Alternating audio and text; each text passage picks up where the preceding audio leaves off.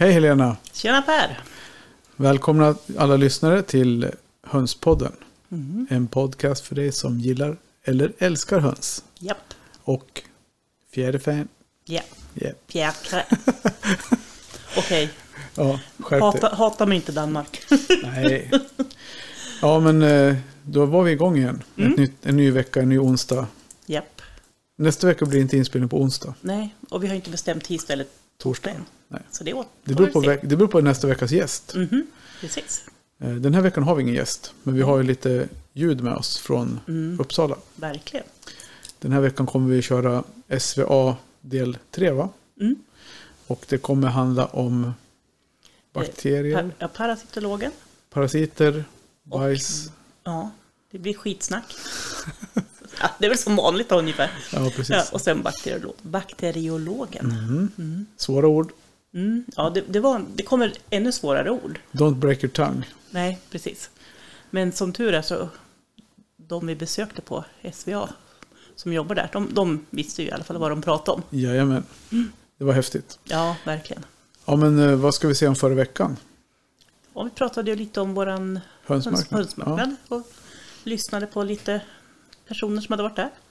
Precis. Det var väl ett lättsmält avsnitt. Mm. Och så kompletterar vi upp det nu med lite mer hardcore. Ja, men precis. Det är det som är så kul, Ja, att det finns sån stor variation. precis. Och eh, ja, men sen är det ju... Eh, jag måste bara säga en sak med tanke på att vi satt och fika för det här och pratade lite annat. Mm. Det är ganska skönt. Hönspodden får vara ett eh, i politikens högsäsong just nu. Ja. Det är val om en vecka. Så får det här vara en, en opolitisk, en politisk frizon. Mm. Eller hur? Japp. Så vi skiter i det. Höns de bryr sig inte om Nope. politiker. Nej, faktiskt inte. Vad skönt Ja, faktiskt. Man blir trött skönt, på det. skönt att vara höna. Ja, ibland så. Ja. Ja, så med det sagt så kör vi vidare. Mm.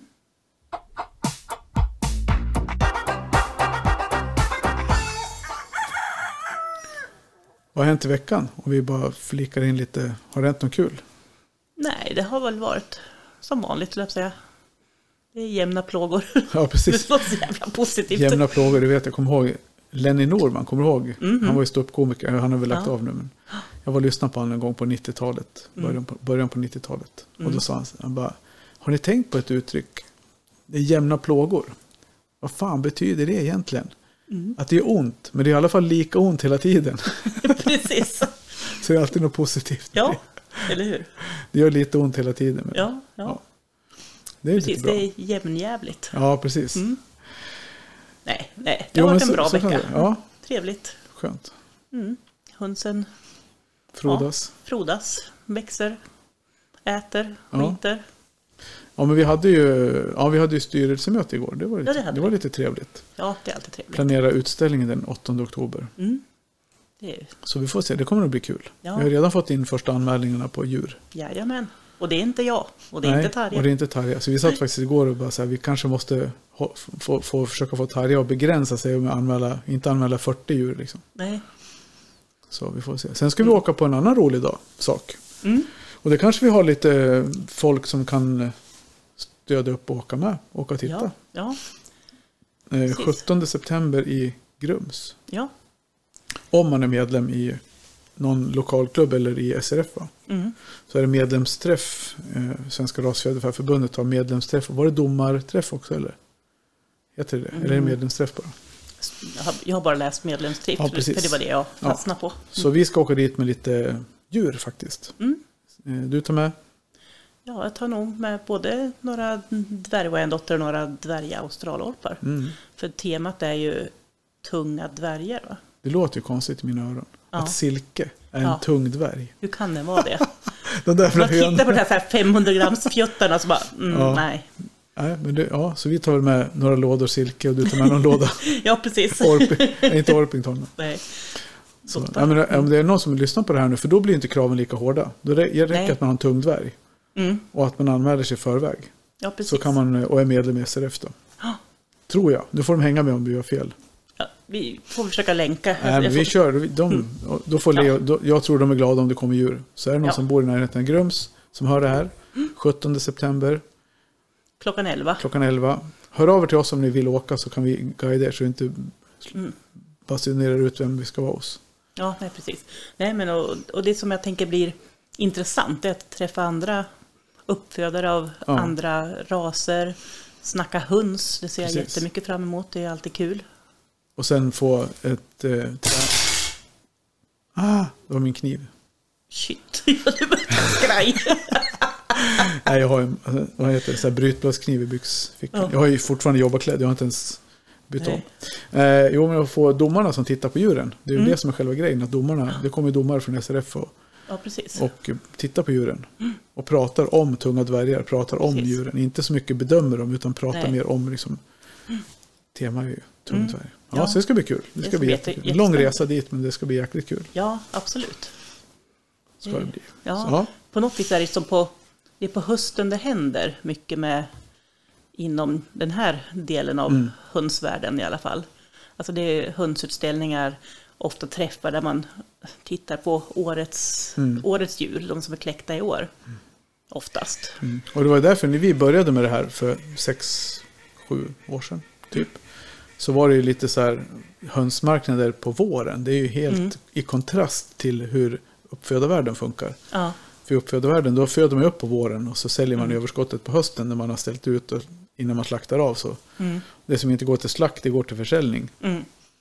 Men hönsmarknader, det är mer en modern företeelse där man liksom säljer för att man föder upp för att sälja djur. mm. Typ. Ja, men precis. Nej, men, och, och grejen är att alltså med kläckare och så, för, Mm. och för all del ruvgalna hönor som Ja. kan tänka sig ruvåret om, så, så går det ju. Det är fullt möjligt att kläcka kycklingar på vinterhalvåret också. Men eh, vi har ju pratat om det i tidigare avsnitt, att, att djur som får växa upp, alltså kycklingar som växer upp under vår och sommar, Mm. ofta utvecklas bättre. Absolut. Och, och det spelar det är ingen. Ja. Ja, precis. Och jag tänker, det har inte bara med alltså att de ska bli vackra till utställning eller så, utan jag menar att de blir Mm. härdiga och, och, och starka fysiskt också. ja, men precis. Att de får rätt förutsättningar med ljustimmar. Ja. Och, det är inte, Ja. och sen, det är inte bara det att de behöver ha ett artificiellt ljus. Utan de behöver ha ljustimmar och kunna gå ute, frisk luft, Mm. hela den här biten med, som kycklingar behöver ha. Ja, Så det är väl det. mm. Ja. Nog om det. Ja, ja. Eh, vi ska till Uppsala ja. och eh, lyssna på en tjej, dam, som heter Susanne. Mm. Som jobbar på parasitologavdelningen på SVA. ja, Ska vi hoppa dit direkt? vi kör dit direkt.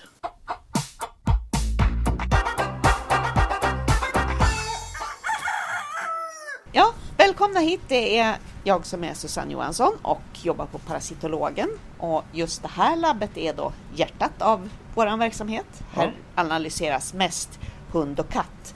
Men en hel del hönsprover ifrån de här större hönserierna. Okej. Där får vi ganska mycket prover ifrån. Men det, det dyker upp en och annan hobbyhöna ibland också. Det gör det. Det gör det. Ja. Eh, ja, men jag tänkte så här, vi börjar med vad är en parasit? Ja, en parasit det är ju någon som lever på någon annan. Av vilket slag det än är, om det är en liten lus som suger blod av ett större djur eller ett kvalster som tuggar i sig av huden eller inuti huden. Det, den lever av andra. Ja, Det är ju det som är...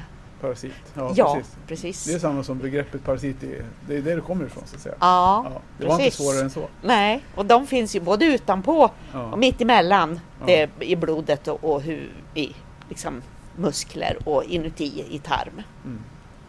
Eh, vad är en paraso- parasitologisk undersökning då?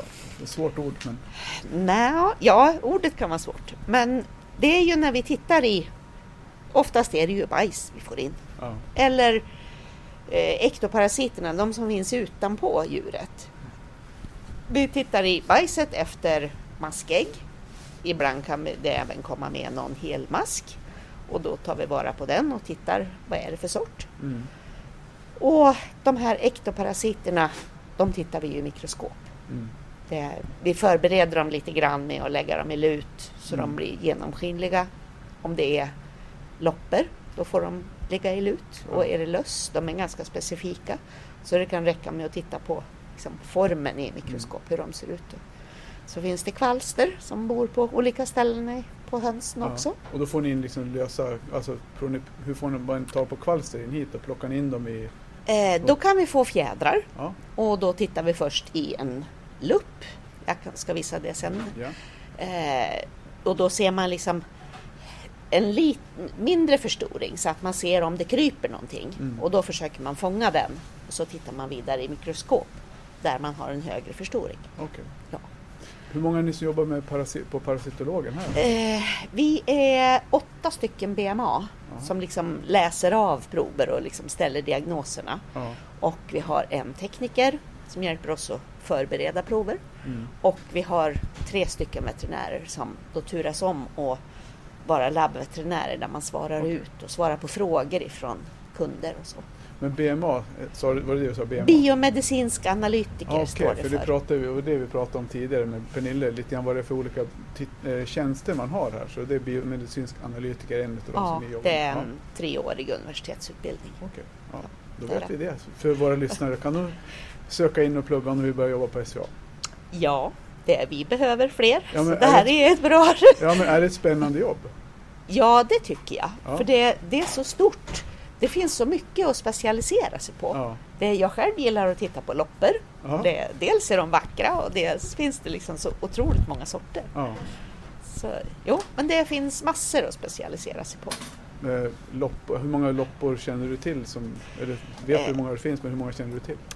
De här vanliga det är hund och kattloppa, Ja. olika slags fågelloppor, Ja. gnagarloppor, det finns på grävling och räv. Och, Ja. ja, det finns många sådana där. Men de mest betydelsefulla är hund och kattloppor. För det de kan ställa Du till sa att de var besvär. vackra att se på. Vad, hur, har du någon favoritloppa? Hur ser det, vad är, vilken loppa är det som är det är snarast jag tänker på hur de ser ut när de har blivit lutade om man tittar i mikroskopet. Ah, okej. Ja, vad det, Så- det jag ser Så det här är ju liksom lutade och tittar man i mikroskopet så, så är de där bärnstensfärgade. Ja.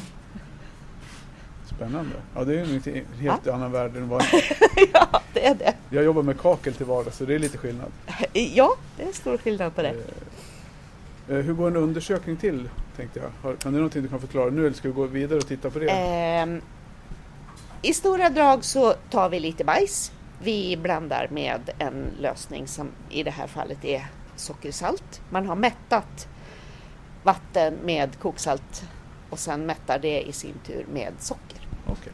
Då får man en hög densitet som när man centrifugerar trycker upp äggen och de samlar vi på ett litet täckglas. Okej. Och så kan man lyfta över det där och så på ett objektglas och titta i mikroskop. Spännande. Så det är i stora hela gången där. Men vi kan titta lite grann på Det hur, hur det praktiskt går till sen också.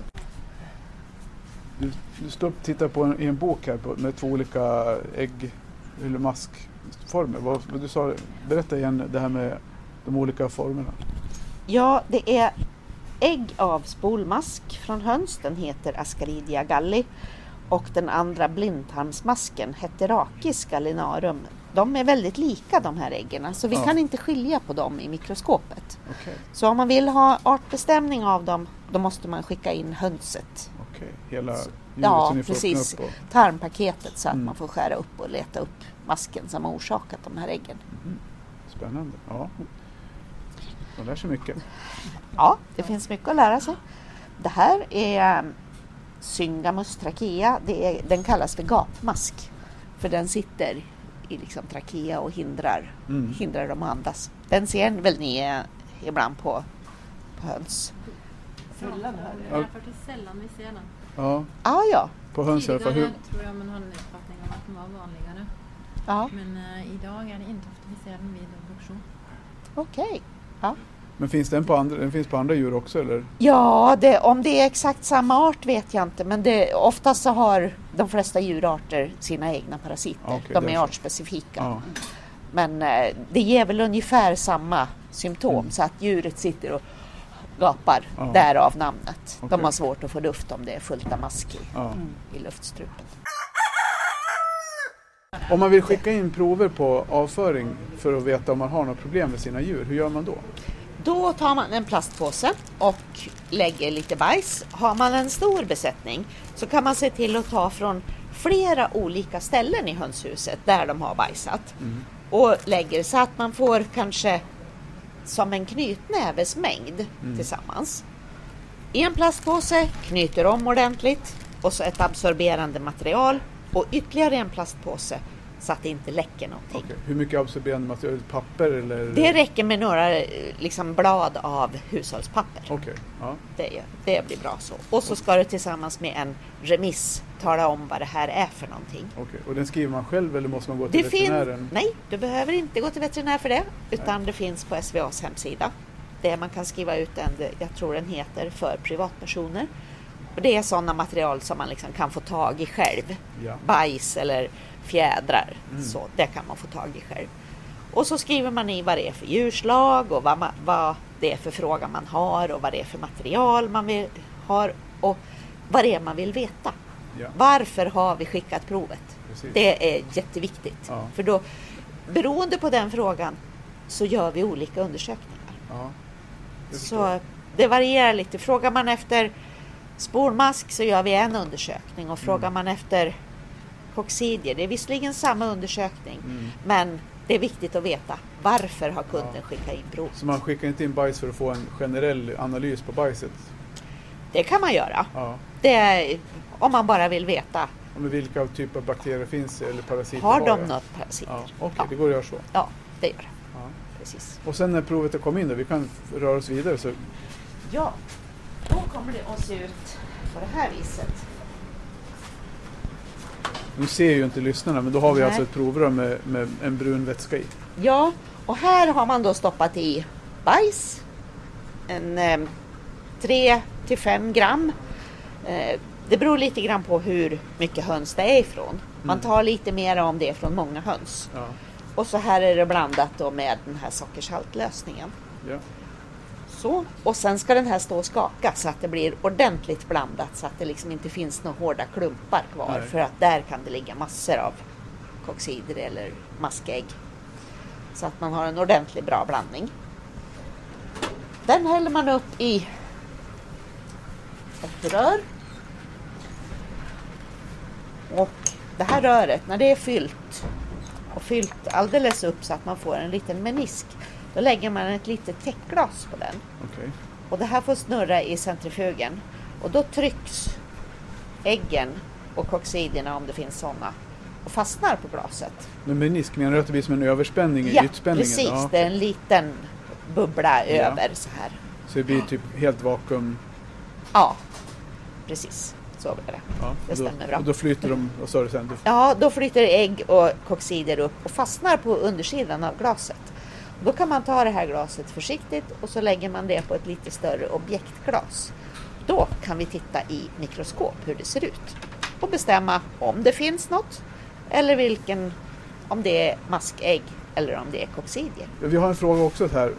Vilket material är lämpligt att undersöka och hur skickar man in material till parasitologen? Och du svarade delvis på det med bajset med påsar Ja. och det. Men om man säger övriga material från, från framförallt fjäderfän då? Vad är lämpligt att skicka in och hur gör man? Ja, om man tror att hönsen har någonting som kryper på dem, kvalster eller loppor eller löss, då kan man ta, dels kan man ta lösa fjädrar eller så om man vill fånga de här kvalstren eller loppor eller löss så kan man fukta ett hushållspapper och så drar man på hönset för då får man med sig en del av de här. Och jag vet inte hur lätt det är att rycka fjädrar av hönset men det kan man också göra. Men som sagt, jag vet inte riktigt hur, hur glada hönsen Man blir får av fråga det. först. Äh, Ja. och så förpackar man dem precis på samma sätt som man förpackar bajs. Okej, Och höns kan ju även ha såna här fotskabbskvalster. ja. Och då kan man skrapa och det är nog bäst att en veterinär gör. Ja. Och då skrapar man dem med en skalpell ganska så ordentligt. För det, det skrapet vi får in lägger man sen i lut så att man bryter ner hudrester och sånt här från fötterna. Och då kan vi se de här fotskabbskvalstren. Och det kan man också skicka då i eh, ett litet provrör där man lägger ner den här skalpellen. Ah, Och så i provröret stoppar man i en transporthylsa. För det är ju vassa saker Ja, man precis. skickar då. Så att man har förpackat ordentligt. då är det bäst att en veterinär gör det som har kanske lite erfarenhet av att skicka sådana saker. Precis, och de har utrustningen för att Ja. göra det. har, det har den ju rätt Du hade- att Det går ju det- ut med träck. Ja. Det det I den här flaskan hade du, som du visar oss nu så har du ju spolmaskar. Ja, Och det är ju svårt att veta om man har om man inte ser. Men om man hittar en mask, vad kan man göra med den?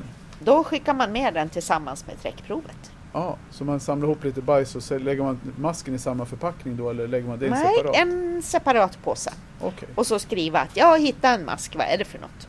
Ja. Det, svårare än så är det inte. nej, Så. För det, vi vill gärna se det här som, som kunderna har hittat. ja precis. För det, då kan vi titta. Ja men det där var en spolmask. Ja. Eller? Vad finns det annars för typ av maskar de kan ha då?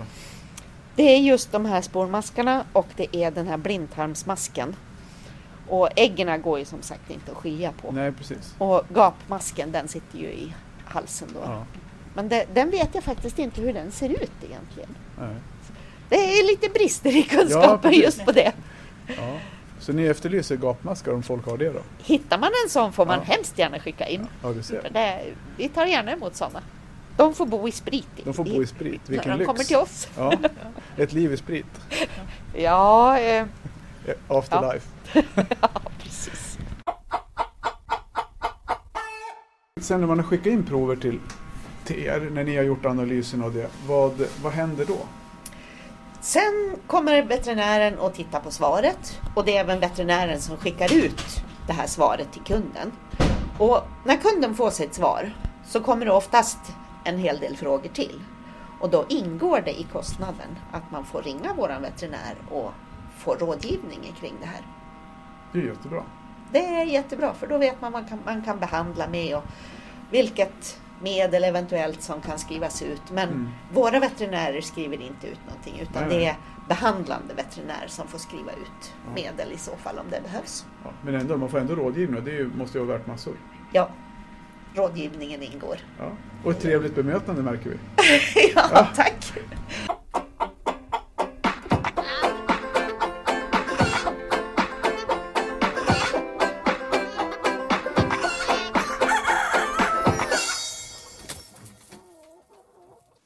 Vad ska man säga? Ja, alltså det, alltså det jag tycker det är intressant.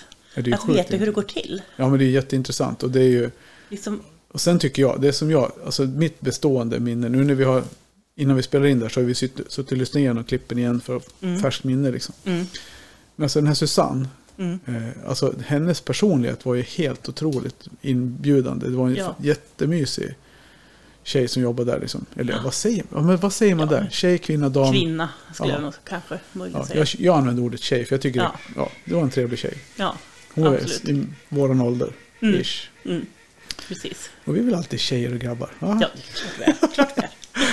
Ja men så här, Ja. supertrevlig och skratt, nära till skratt och liksom Ja. jättehjälpsam. ja, verkligen. Eh, och sen, ja, Ja, men jag tänker att det här, alltså, vi har lite grann lobbat för att man kan jobba på SVA, höll jag på att säga. Nej, men, ja, nej, men hon var ju väldigt positiv och att det är en, treårig eh, utbildning, vad jag Mm. förstod, till BMA, alltså biomedicinsk analytiker. Det fick vi svar på förut, men ja, jag vill bara upprepa det, ja men precis. för någon har glömt det. Och de söker folk. Ja, precis. Alltså, det finns ju alltid säkert, tänker jag, ja, utrymme för. Det kommer ju alltid behövas. Ja. Nej, sen kanske det inte är världens enklaste utbildning. Jag vet faktiskt inte. Det har jag Nej. inte lagt mig in, i- satt mig in i. Men det är säkert Nej. mycket fysik och sådär. Mm.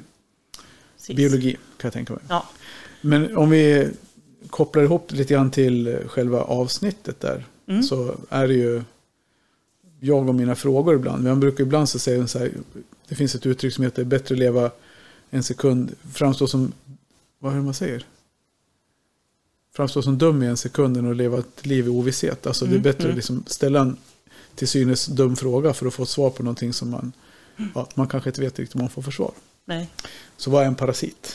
Ja, men precis. Även alltså, finns det, alltså, det kan ju vara så att det kan finnas någon särskild definition Ja, ja som man ja, skulle kunna dra till med. Och sen att ibland så slänger man sig med ord som parasit till exempel. För, ut- utan liksom egentligen Mm. tänka på vad det Mm. egentligen är. Det tyckte jag hon förklarade väldigt bra. Ja, verkligen. Så det, och sen att det, jag tänkte var, det som jag tyckte var intressant eh, var väl det här med att alla arter har sina egna parasiter. Mm. Det har inte jag liksom riktigt reflekterat över. Nej, Att det Precis. verkligen är så att höns har sina parasiter och, Mm. och räven och hunden och katten har sitt. Liksom. mm. Hade du någon koll på Precis. det? Ja, det hade jag faktiskt såklart. såklart. Jag, med, jag är hunduppfödare också så man har ju hundparasiter. Sen vet man ju, Ja. håller på med hästar. Hästar behöver också, och tänker att alltså både inre och yttre parasiter finns det ju. Mm. Som hon pratade om här. Vad hette yttre parasiter då? Ja, Ektoparasiter. det- jag skrev ner det, men jag kan knappt läsa vad jag skriver. Nej, nej. Men det, jag tyckte, Ja. det som jag tyckte var det, kanske det mest avslöjande eller revolutionerande kunskapen vi fick, det var det här med gapmask. Mm, precis. Att det är en förhållandevis ovanlig, eller det är en väldigt, Väldigt ja, skulle ovanlig. jag säga, ja, väldigt ovanlig parasit. Mm. Och det, man läser ju lite grann i forum ganska ofta att folk slänger sig med att ja, men det är gapmask. Mm. Så, fort, så fort man ser en bild på en, ett fjäderfä som gapar eller liksom Käpp, kippar kip- efter kippar luft. efter luft eller någonting så tänker man att det är... Får, må, många kommer med förslaget att det är Ja. gapmask. Men jag har för mig att Pernille sa att hon hade ja, fått sett det en eller ett par gånger om det Ja, ens var det. ja, en handfull Ja. Ja. Så att det är... på hela hennes karriär. Hon hade ändå Ja. på i Ja. Ganska många år med just med fjäderfän. Då. Mm. Nej, så jag tänker att det är inte det första man tänker på. Nej. Utan Så- det är nog mer luftväg, Ja, det, luft, luftvägsrelaterat som vi fick Ja. förstå. ja. precis. Så att det känns som att vi kan lite grann slå hål på den myten. Ja. Att, det, att det är det första man ska tänka på. Det gör vi. Mm. Nu har inte jag något ljud till det, men vi slår hål på den myten på något sätt. Ja, men sen mera roliga grejer då. Alltså det luktade ju inte violer där inne. Nej, men det var ändå inte, Det var inte som vid björnrummet. det var inte som i björnrummet. Nej. det var värre. Jag stod ju närmare än vad ni gjorde. Mm. Jag stod med micken och vi är framme vid Susanne där. När vi stod Mm. vid fläktkåpan där med det här. Och det var också så här, det kändes ju lite sådär fräscht med det här, det här, vet du, man ska skaka det här i, Provröret. ja, Ja. i salt och sockerlösning. Man Mm. fick lite så här glassassociationer, alltså glass, salt och socker, lite så här, men nej, det var ingen glass där. Nej, det var ingen glass där. Nej, den bruna färgen avslöjade det. Det var inte choklad. Fan, man tänkte, hoppas inte korken lossnar. Ja, Ja. ja. ja nej.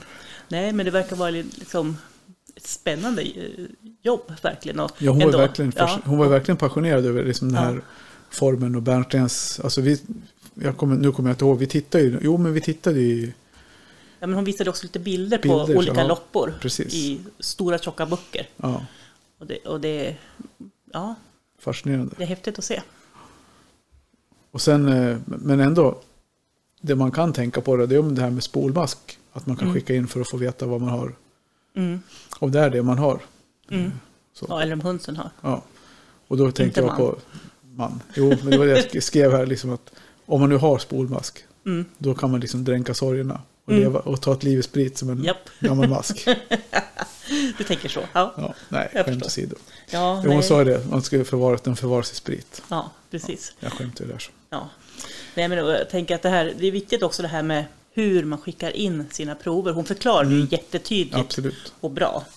Och jag tänker vi ska försöka lägga länkar. Jag, brukar, jag brukar säga det, jag brukar glömma att skriva upp det. Men nu har jag i alla fall gjort pilar här i mina anteckningar att jag ska hitta, Länka. länka, till de här olika mm, blanketterna och så. Mm. Ifall man känner att det här är något man skulle behöva undersöka på, sin, eh, på sina höns. Eller andra fjäderfä. Ja, precis.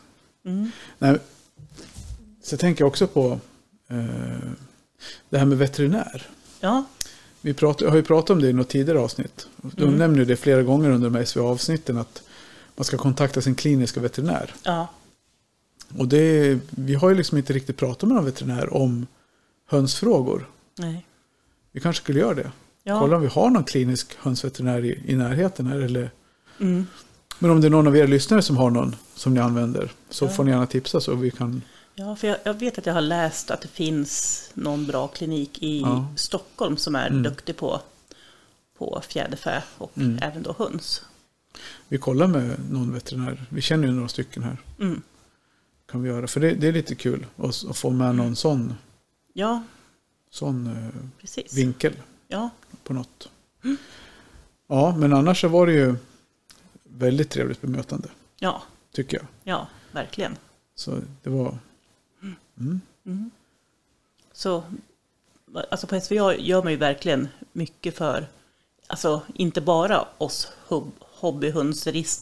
säga, utan även för eh, andra alltså, privata aktörer också. Eller vad heter det? Mm. Ja, men hela branschen. Alltså Hela- även hela- fjäderfäbranschen också. Ja, precis. Jag Även om vi inte pratar så mycket om det just det här Nej, precis. mötena med dem. Utan det var mer ja, bara fokus på, på Ja, och liksom att fatta hobbyhöns. det här är liksom...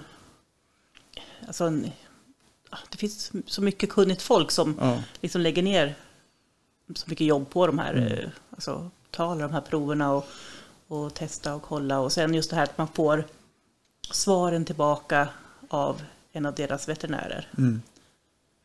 Eh, Men däremot om det behövs behandling så, så är det ju då en, en klinisk veterinär som man behöver ha. Mm. ja men precis. Och den servicen tycker jag, alltså det kostar ju några hundralappar. Ja, Men man får ändå rätt mycket för pengarna, känner jag. Det man, det Absolut. man har lyssnat på. Så. oh ja. Absolut. ja.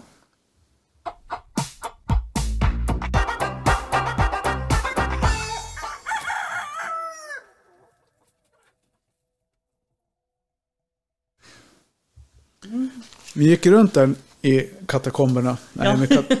Nej, ska det var alla fall. Absolut, det var ju med typiska, Ja. som man nästan kan föreställa sig labblokaler. Att det var långa korridorer, Ja. mycket dörrar, Mm. fläktar, Ja, folk i rockar. Ja, Eh, sådär. Men, men faktiskt mer uppsluppna än vad, man, Mm. än vad man kanske hade förväntat sig. Det var mer liksom humor än, än allvar. Ja.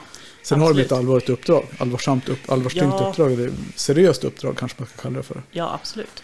Så, men, men samtidigt så, man kan inte, hur seriöst jobb man än har så måste man göra det med glimten i ögat. Ja, Och det tyckte de gjorde. ja. Men vi hade ju ett, eh, idag ska vi prata om ett besök till. Mm. Vi fortsätter vidare till eh, Erik som jobbar på bakteriologen. Mm. Mm. Och hade jobbat där i sin urminnes tider lät det ungefär som Ja. när vi pratade sa med han att honom det hette? Avdelning för bakteriologisk... Den, ja, han hade Ja. något uttryck för det som inte jag skrev ner nu, men det får ni höra Nej, alldeles. ja, ni får lyssna Men ni får höra det nu. Ja, jag heter Erik Eriksson och jobbar som laboratorieveterinär på avdelningen för mikrobiologi, men sektionen för bakteriologi. Då. Ja, okej. Ja.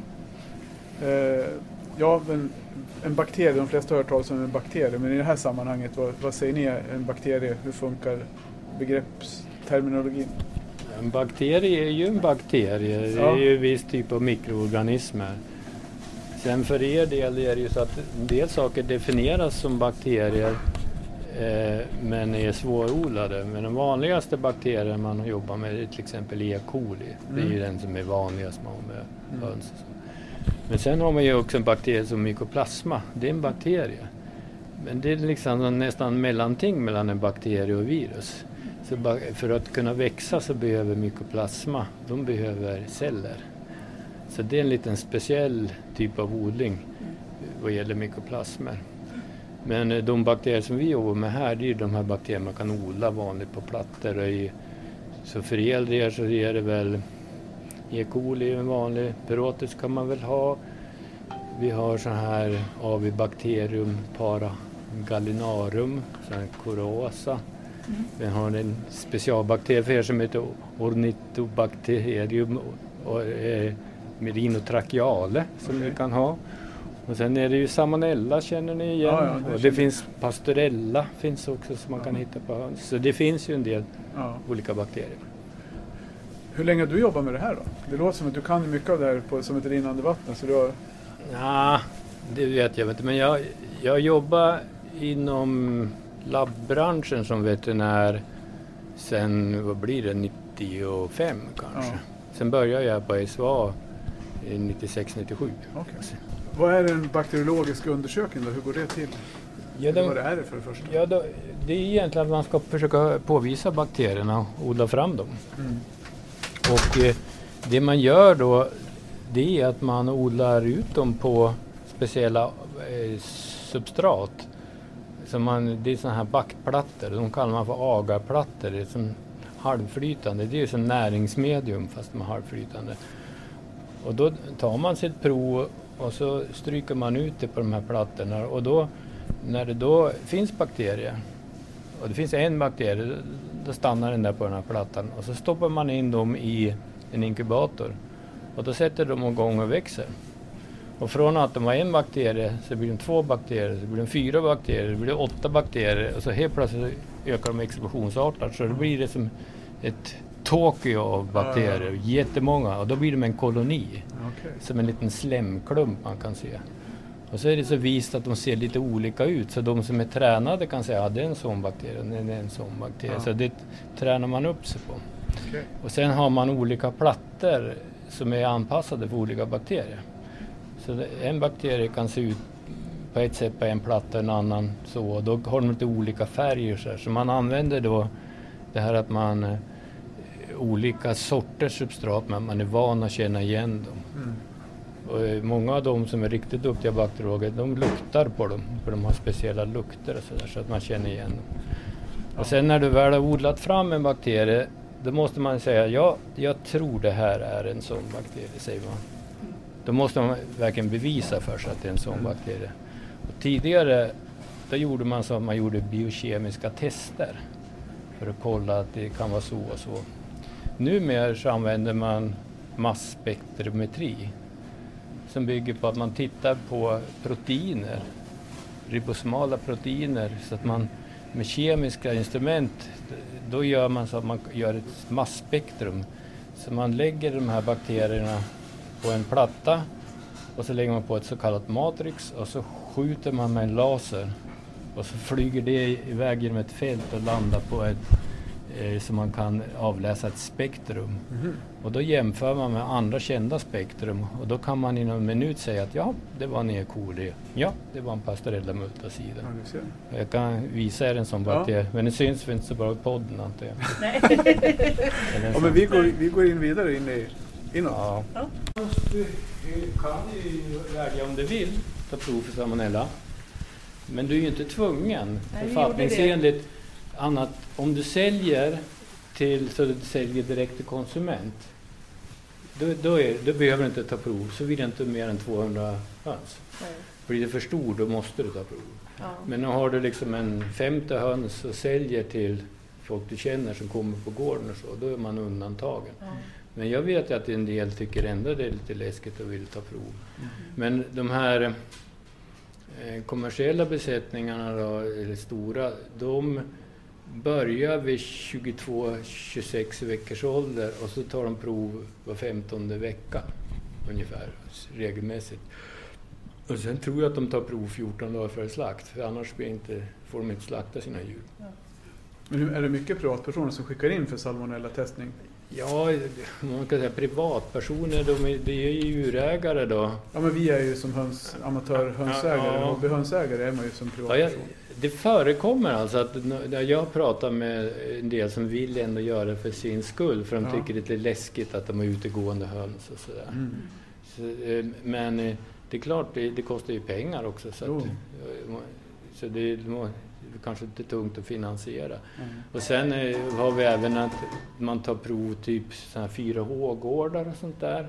Där de har besök av mycket småbarn. De Mm. tar också prov för salmonella. ja. Men eh, ja, det är ju en del salmonellaodlingar.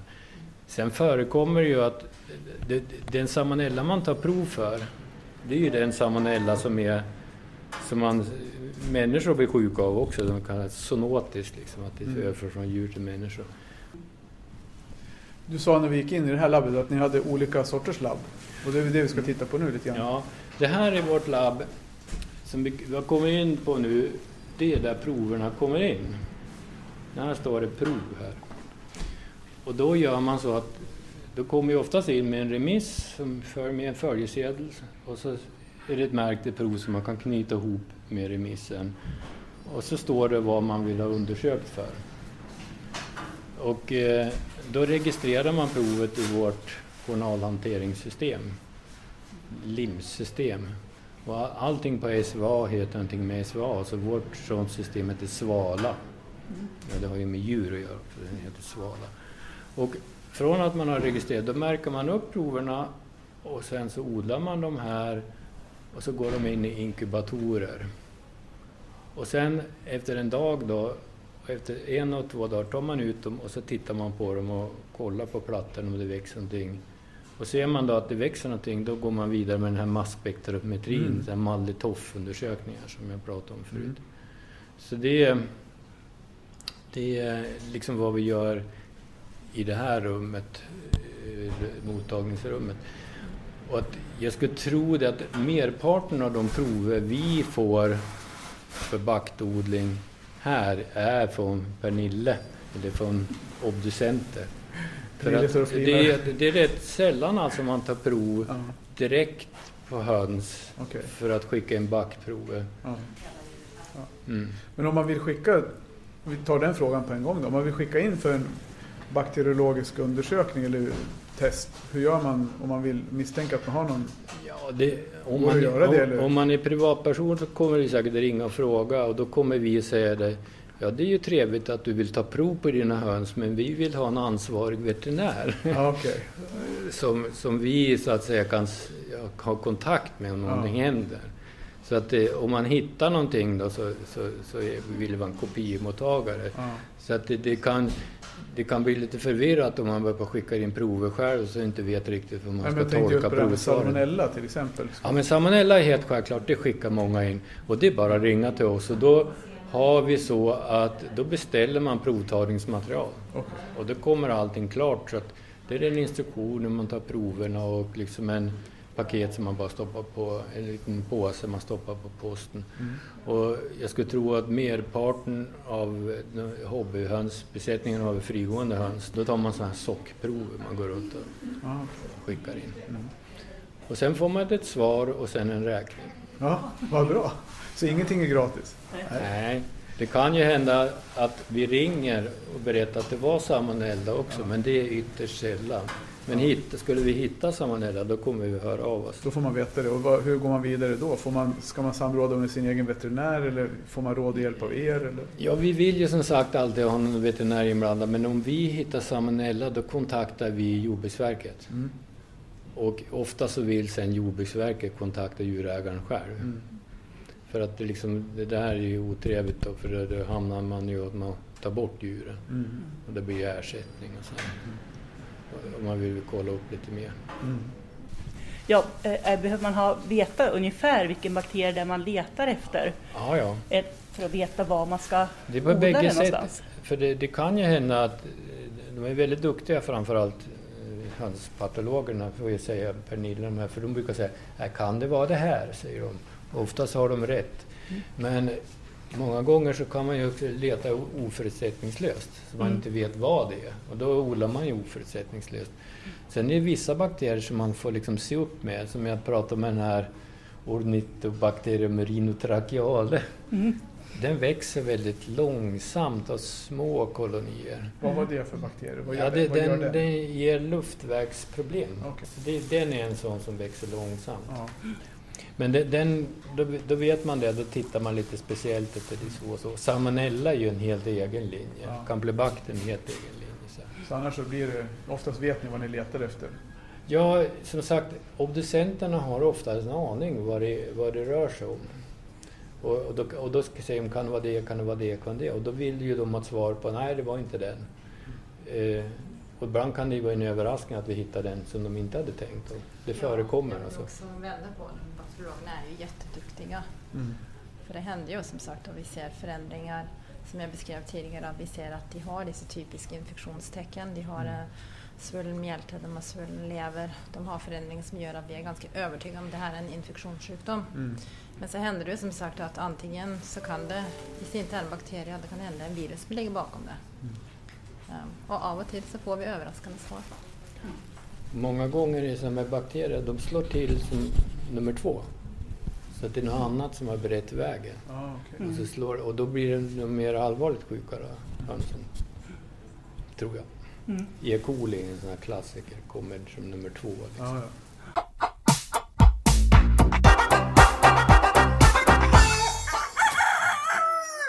Då var vi tillbaka från... vi är tillbaka i, är vi tillbaka i Västerås igen. Bara. Eh, visste du att mykoplasma var en bakterie? Ja, jag kommer faktiskt inte ihåg. Jag har nog inte Nej. reflekterat Inte jag heller. över hur det är egentligen. Det gör inte jag heller. Jag reflekterar inte över sånt. Men det, det var ju lite intressant att Mm. just mykoplasma som man hör mycket om, Mm. att det är en, som en bakterie. Ja. Mm. Men som har liksom vissa så här virusliknande egenskaper. Så att, ja, det, Det är ingen hybrid, utan det är en bakterie. nej, det, ja, men det, det är ingen värphybrid. Ja. Nej. Nej, och sen så tyckte jag det som var, när man lyssnar på, på Erik, liksom att det, det, är en, det är samma sak det var som vi pratade om innan. Mm. Det här med passionen för jobbet och att det är liksom det här Mm. glimten i ögat och det här engagemanget efter så många år.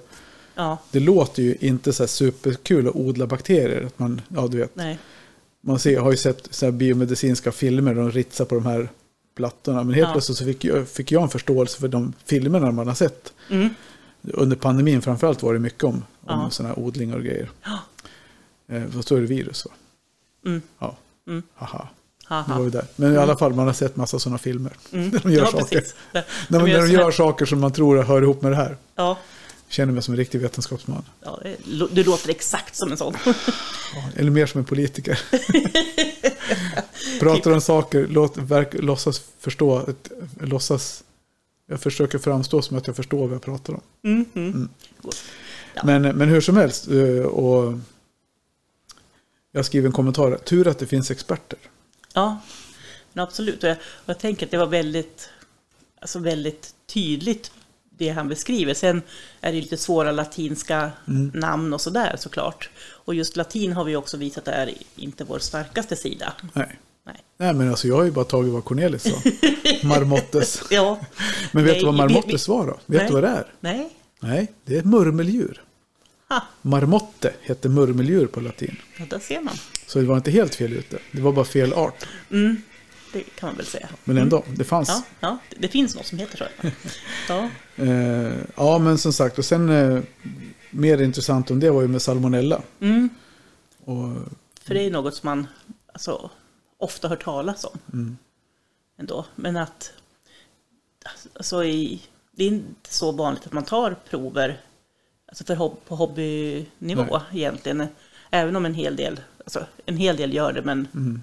men inte på samma, i samma utsträckning som eh, höll jag säga. Nej, men, Men ni som lyssnar då, om, tar ni prov på, för salmonella så får ni alltså höra av er, dela med er av vad, ni har för mm, erfarenheter, hur ni jobbar med era höns. Vi har ju tagit salmonella-prov i alla fall två gånger tror jag. ja, Någon gång när vi sålde djur till Norge var ett jäkla projekt. mm, Då var det väl en veterinär, pratade vi inte om det när vi satt och fika någon gång? Att det var någon veterinär som Mm. hade kröp och plockat bajs. ja, just det, precis. I en känner jag påse. igen, Ja, ja. Så, det, så det har vi gjort. Vi hade Mm. inte salmonella. nej, Inte så mycket i alla fall. nej. Bara lite i stjärten. Ja, okej. Bra. Då så, var lugnt. Ja, ja. Så, ja. ja. Men sen just det här med, han skrev det med att de, är, de har duktiga patologer på SVA som skickar in. Som oftast själva vet, de har bra gissningar på vad det är som är fel då. ja. ja så det verkar som att de har en liten sån här intern jargong där också med. Ja. Jo, men alltså, och, och allting är ju ett kit, att alla jobbar ju tillsammans. Och att det är flera avdelningar som, alltså, det är ett ganska stort projekt tänker jag det här. Att Från det att du plockar lite bajs eller veterinären då och så skickar iväg och så kommer det till ja, och undersöks på olika håll. Eller kanske framförallt egentligen om eh, när det gäller eh, djur från obduktion Mm. bajset kanske inte hamnar på så många ställen, men, men eh, djuren kan ju liksom, eller vad ska jag säga, bakterierna från djuren och så vidare. Det Mm. hamnar på flera håll. Jag vet inte vad jag snackar om. Nej, men det vet jag. Ja. Nej, men så tyckte jag, en annan kul grej, det var ju det att eh, Syngamus trachea kommer igen flera gånger. Mm, Eh, den här berömda gapmasken. mm, Och den, var det det han sa, att den växte långsamt? mm, Bakterien från den. ja, precis. Hur kan ja. Men, men, sa ni inte att Nej, det han... var något annat han pratade om där. Nu försökte jag vara lite cool, jag googlade vad det hette på latin. och därför blev det lite tyst där. Ja, ja, Nej, han pratade om någonting med trachea och trachea det är Mm. luftvägar. Ja, Att det var någonting som växte långsamt i alla fall. Ja. vi släpper det. ja. Vi trasslar inte in oss i någonting. Nej, det är nog bäst det. Vi låter honom sköta snacket, det vetenskapliga, för det, det gick ju bra. Han visste ju vad han pratade om. Jag läser återigen så här. Mm. Eh, en annan värld. Tur att det finns experter. Mm. Jag tror det får bli titeln på det här avsnittet. Ja. SVA, tur att det finns experter. Ja, För det känns det. verkligen som att om man skickar in grejer till SVA, Mm. då får man valuta för pengarna. Ja, För det finns folk som kan sin sak. ja. Och vi får avsluta med Go SVA. Mm. Nej men alltså, seriösa experter. Och Mm. ändå en, eh, om nu när vi har lyssnat igenom allting en gång till så känner man Mm. så här. Det var en riktigt lärorik dag, en intressant dag när vi var dit. Mm, ja. Nu har vi fördelat ut den här dagen på egentligen mycket längre än vad vi hade tänkt. Mm. Men vi har Precis. lite kvar. Det har vi. Vi har virologen. Mm. Och den kommer vi under, det kommer. Ja, vi, vi tänker lite grann att vi kör lite grann, för det här, det här är så mycket alltså ren fakta och det är liksom, jag ska säga, följer tidslinjen, hur ska man packa, hur ska man Precis. skicka och så vidare. För att det är viktiga bitar. Så Ja. att, eh, men då kör vi de här lite lättsammare avsnitten emellan. Ja, Så vi får lite variation. Ja, men precis, absolut. Och sen är det väl lite jobbmässigt med att det är lite tunga, mycket klipp. Mm. Så det tar lite tid. Ja, men precis. Men det är en annan femma. Ja, det, det gör du bra Per. Ja, det vet jag inte, men jag gör det. Så ja, SVA. Och nästa vecka behöver vi inte prata om nu. Men vi, det blir en rasspecial. Ja, Sa vi inte det, det? det är planen. Det är planen om Jag vi får med oss någon på Ja, tåget. jag har inte fått svar Nej. än. Det visar sig. tvungen att kika på telefonen så jag inte hade fått något. Nej, men Nej. eh, Och vi har som sagt, nu har vi gjort en planering för hösten och den är fullmatad. Så Mm. Och Vi- dessutom poppar det upp nya idéer i huvudet hela tiden. ja, Hur ska det här sluta? ja, Ja, vi får börja köra två avsnitt i veckan. ja typ. Ja, men eh, vi får tacka för oss för den här veckan. Mm. Kul att ni har lyssnat. Ja. Fortsätt häng på. Ja, på återhörande. Hej då! Hej då.